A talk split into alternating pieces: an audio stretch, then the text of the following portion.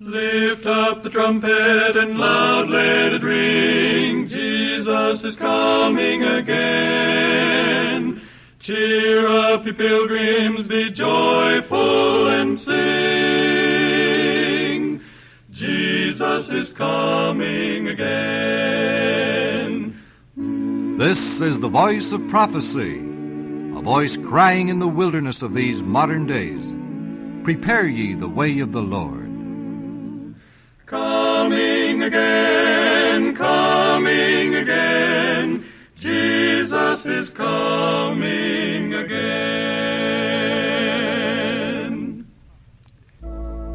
From our Voice of Prophecy studios in Los Angeles, California, we welcome you to this half hour of inspiration and music with the King's Heralds, Del Delker, Brad Braley, and the Voice of Prophecy speaker, H.M.S. Richards, a Seventh day Adventist minister.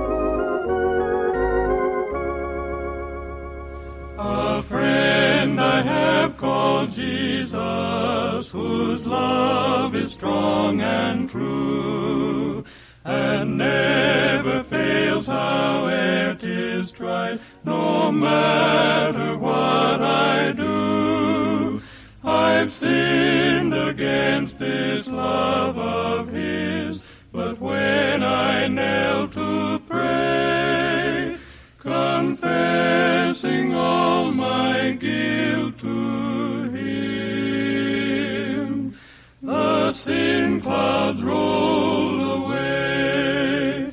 It's just like Jesus to roll the clouds away. It's just like Jesus to keep me day by day. It's just like Jesus all along the way. It's just like His great love.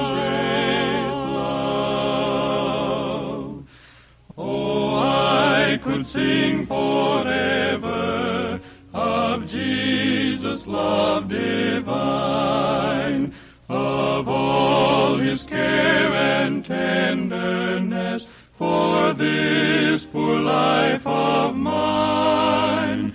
His love is in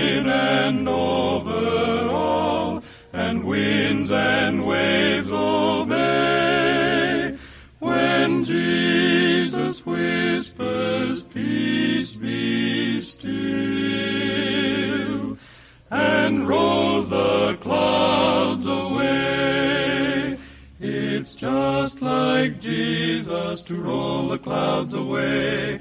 It's just like Jesus to keep me day by day. It's just like Jesus all along the way. It's just like His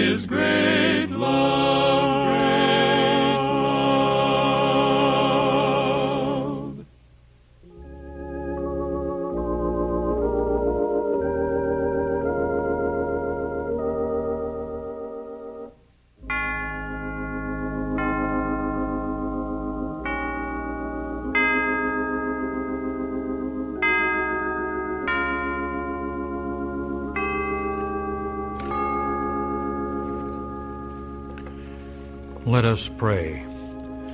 Our Heavenly Father, we thank Thee for a place in Thy service. Bless us today in this broadcast and every one who listens.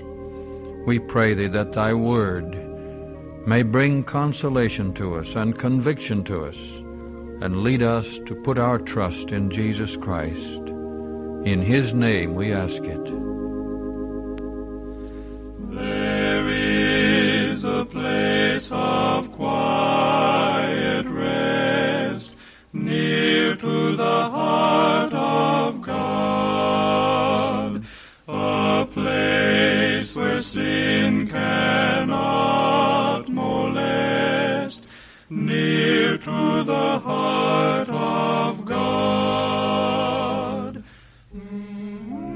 Jesus, blessed Redeemer,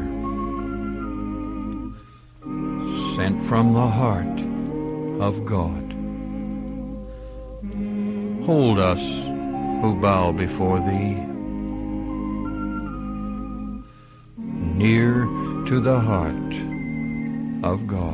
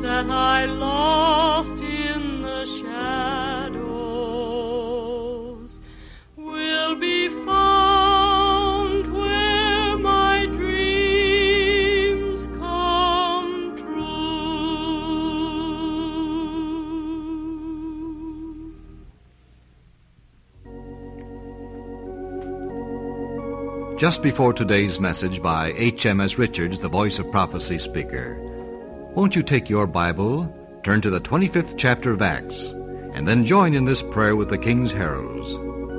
Break thou the bread of life, dear Lord, to me.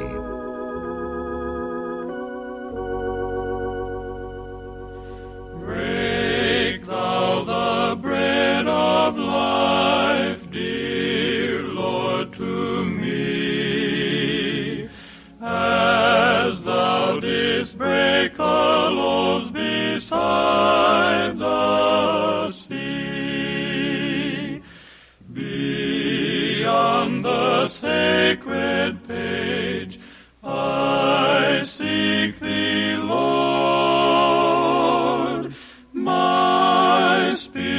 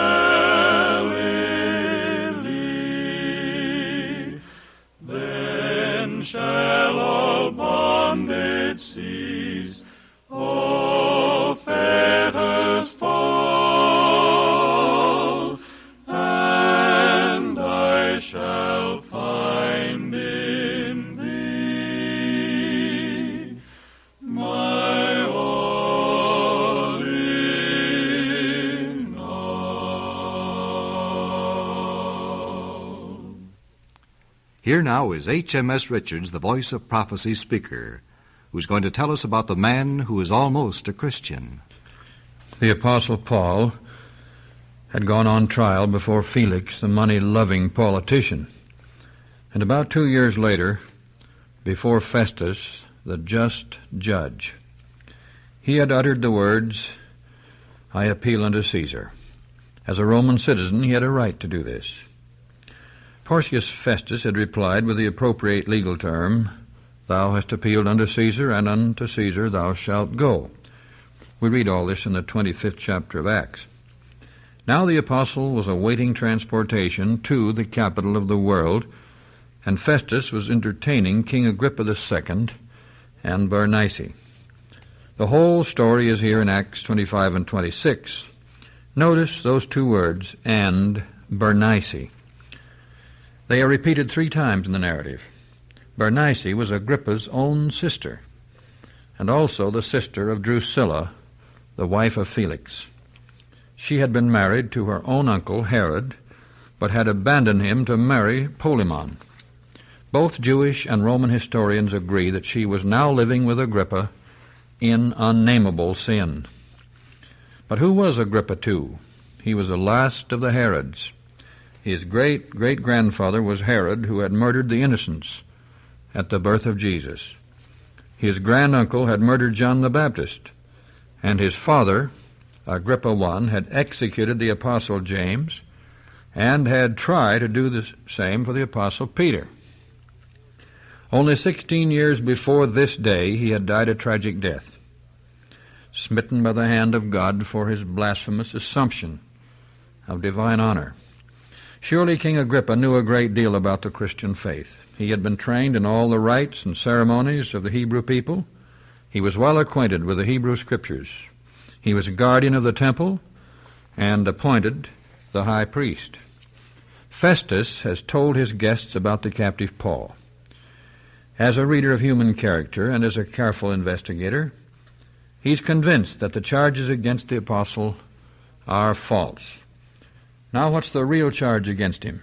As Festus summed it up, it seemed that it concerned a man named Jesus who was dead, whom Paul affirmed to be alive.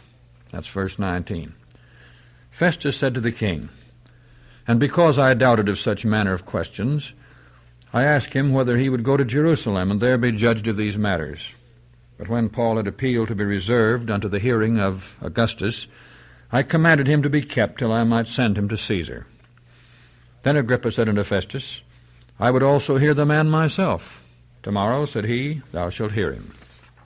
And so on the next day the apostle answered for his faith before Festus, King Agrippa, and Bernice, the woman who had no right to be there as the consort of the king, the heads of the military department, the Roman lictors, and the leading men of the city.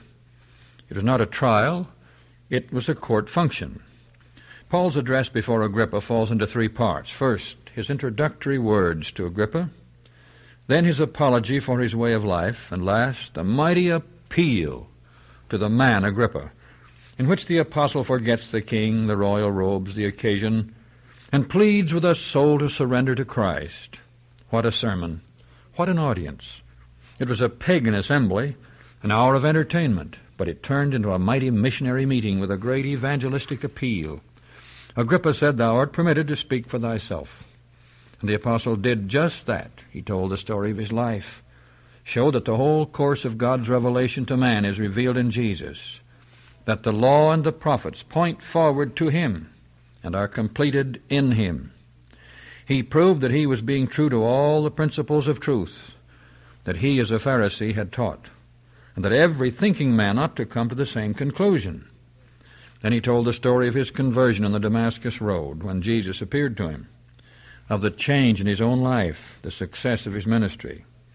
In relating this, he said, As I went to Damascus with authority and commission from the chief priests, at midday, O king, I saw in the way a light from heaven above the brightness of the sun, shining round about me and them which journeyed with me.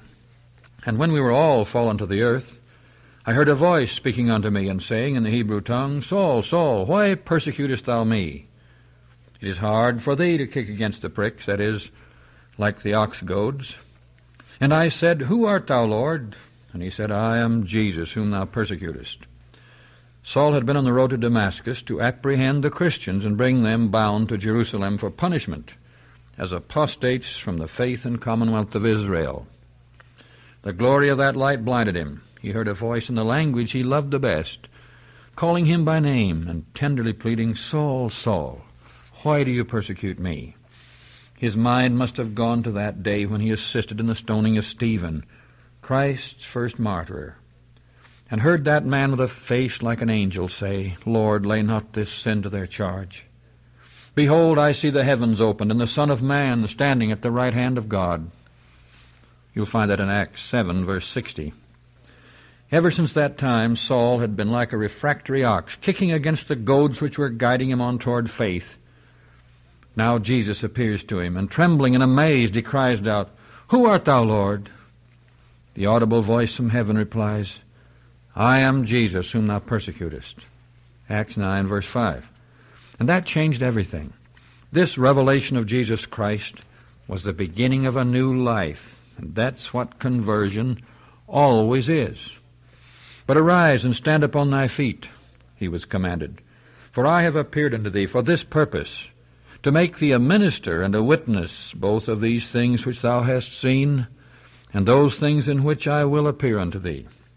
That was Paul's ordination to the Christian ministry.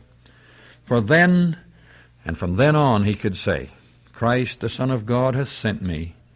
Through the midnight lands, mine the mighty ordination of the pierced hands. To King Agrippa, Paul described his work as the apostle to the Gentiles in those far off countries, and how it was all based on the undoubtable fact that Jesus was alive. Whereupon, O King Agrippa, I was not disobedient unto the heavenly vision, but showed first unto them of Damascus and at Jerusalem, and throughout all the coasts of Judea, and then to the Gentiles, that they should repent and turn to God, and do the works meet for repentance. And he added that this was all in harmony with what the prophets and Moses did say should come. King Agrippa had given an uninterrupted hearing. He knew the background of Paul's argument. He knew it was in harmony with the law and the prophets. But Festus, the skeptic, the rationalist, the Roman judge, leaned forward and cried, Paul, you're beside yourself. You're crazy. Much learning in the study of religious problems has unbalanced your wits. The apostle turned to him coolly and calmly and said, I am not mad, most noble Festus, but speak forth the words of truth and soberness, for the king knoweth of these things, before whom I speak freely, for I am persuaded that none of these things are hidden from him. For this thing was not done in a corner. The facts about Jesus were common knowledge and were spreading all over the world. People knew all about it in Palestine. It was not hidden from the king. And now comes the great appeal to Agrippa himself. Looking him earnestly in the face, the apostle bypasses the Roman judge and listening lictors and attentive military men, the lawyers, the socialites, and Bernice. He appeals to the king. King Agrippa, he says, Believest thou the prophets? You know the story of Jesus. You know the writings of the prophets. Just put them together and reach the logical conclusion that He is the Son of God. He is the Savior of the world. The message I preach of the Christian way is the only hope. What do you say, King Agrippa? Believest thou the prophets? He does not answer, but the apostle answers for him I know that thou believest. This man who had been successful, probably the most successful of all the Herods, in winning the hearts of the people, was naturally reasonable, but thoroughly worldly. He was deeply learned in the sacred scriptures, this man who had the religious fate of his people in his hands, as the appointer of the high priest, as keeper of the temple. Think of him. What a worker for God he would have made. What a preacher. What an evangelist. Yes, what an apostle. There's a great silence in the room. The king forgets everyone but himself and God's man who stands before him. He leans forward and exclaims, almost, Thou persuadest me to be a Christian. Look at them there. Agrippa in his purple robe, Bernice decked with her jewels, Festus in the scarlet of the Roman judge, the soldiers, the magistrates with all their dignity, the civil officers at their stations, and before them Paul in chains, in bonds, ready to be sent to Rome and possibly to death. Hear those words in the silence, almost Almost thou persuadest me to be a Christian. Paul answers, I would to God that not only thou, but also all that hear me this day were both almost and altogether as I am, except these bonds. See, he holds up those manacled hands. The chains rattle. This is what I wish for you, Agrippa, Bernice, and all here today. I wish for you not almost, but altogether the joy and the happiness that is mine. I wish for you the same blessed hope that I have. And that's what we wish for every one who has not yet found the great salvation. What happened then? All we know is that soon the tension was gone. Agrippa arose from his throne, setting aside the conviction and the mighty appeal. The function was ended. Festus, Agrippa, and Bernice began to chat. How did it all finally end with Agrippa? We are not told that. The Scripture draws the curtain and leaves him the almost Christian. What is not done today, friend, is never done. What is almost done is never completed. The almost Christian is not a Christian. God's messenger may be a human being, or he may speak to us through a great sorrow, a great loss. His message may come to us in pain or in some great disappointment, and our hearts may be moved deeply. We may be under tremendous conviction. We may shed tears, be so deeply moved that we forget all else about us and cry out in the true language of the heart, Almost, almost thou persuadest me to be a Christian. We may do many things, but unless we make the final surrender, we are no nearer God than before. In fact, we are actually farther away. You know, it's harder for God's Word to find our hearts again after we've once been deeply moved and rejected God's call. The voice of conscience becomes fainter and fainter and fainter until finally it is still, almost persuaded now to believe, almost persuaded Christ to receive. Seems now some soul to say, Go, Spirit, go thy way, some more convenient day on thee I'll call. Take warning, radio friend. Take warning from this almost Christian. And hear in your own heart today the appeal of the great apostle. And come now, and come today, and give your heart to Christ in full consecration. We remember the song of Mr. Bliss, Almost Persuaded. Come, come today, is the chorus. Almost persuaded, turn not away. Jesus invites you here. Angels are lingering near. Prayers rise from hearts so dear. O wanderer, come.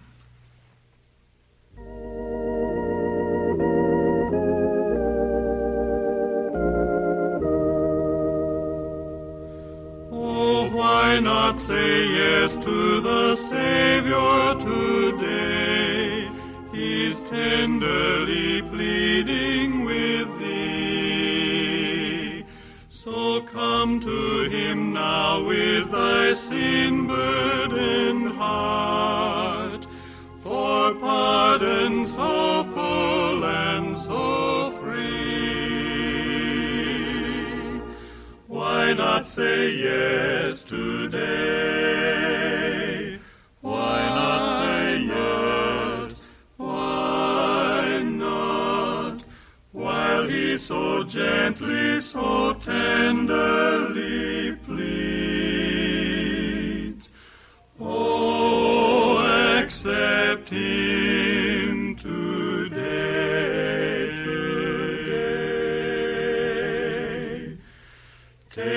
Christ for your Savior, then all shall be well. The morrow let bring what it may.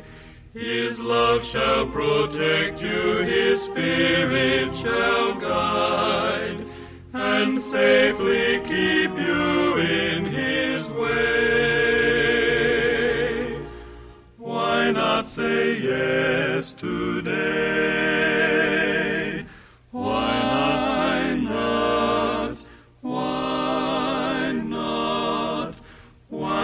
So gently, so tenderly pleads. Oh, accept him today.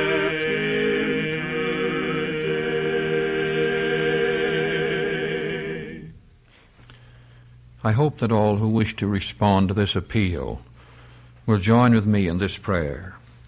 Heavenly Father, we give our hearts to Thee. Make us, we pray, not almost, but altogether Christians. And this we ask in Jesus' name. Amen. And now, this is Orville Iverson of the Voice of Prophecy with a word to old and young alike. Jesus wants to be our closest friend. So then, let us look up to him and go forward in faith. Have faith in God. Hear now the Saviour's call. Have faith in God, to rise and not to fall. Have faith in God is not almost, but all. Have faith, dear friend, in God. We trust this program has brought help to you. Listen for another broadcast brought to you by the voice of prophecy. The Lord bless thee and keep thee. The Lord make his face shine upon thee and be gracious unto thee. The Lord lift up his countenance upon thee and give thee peace.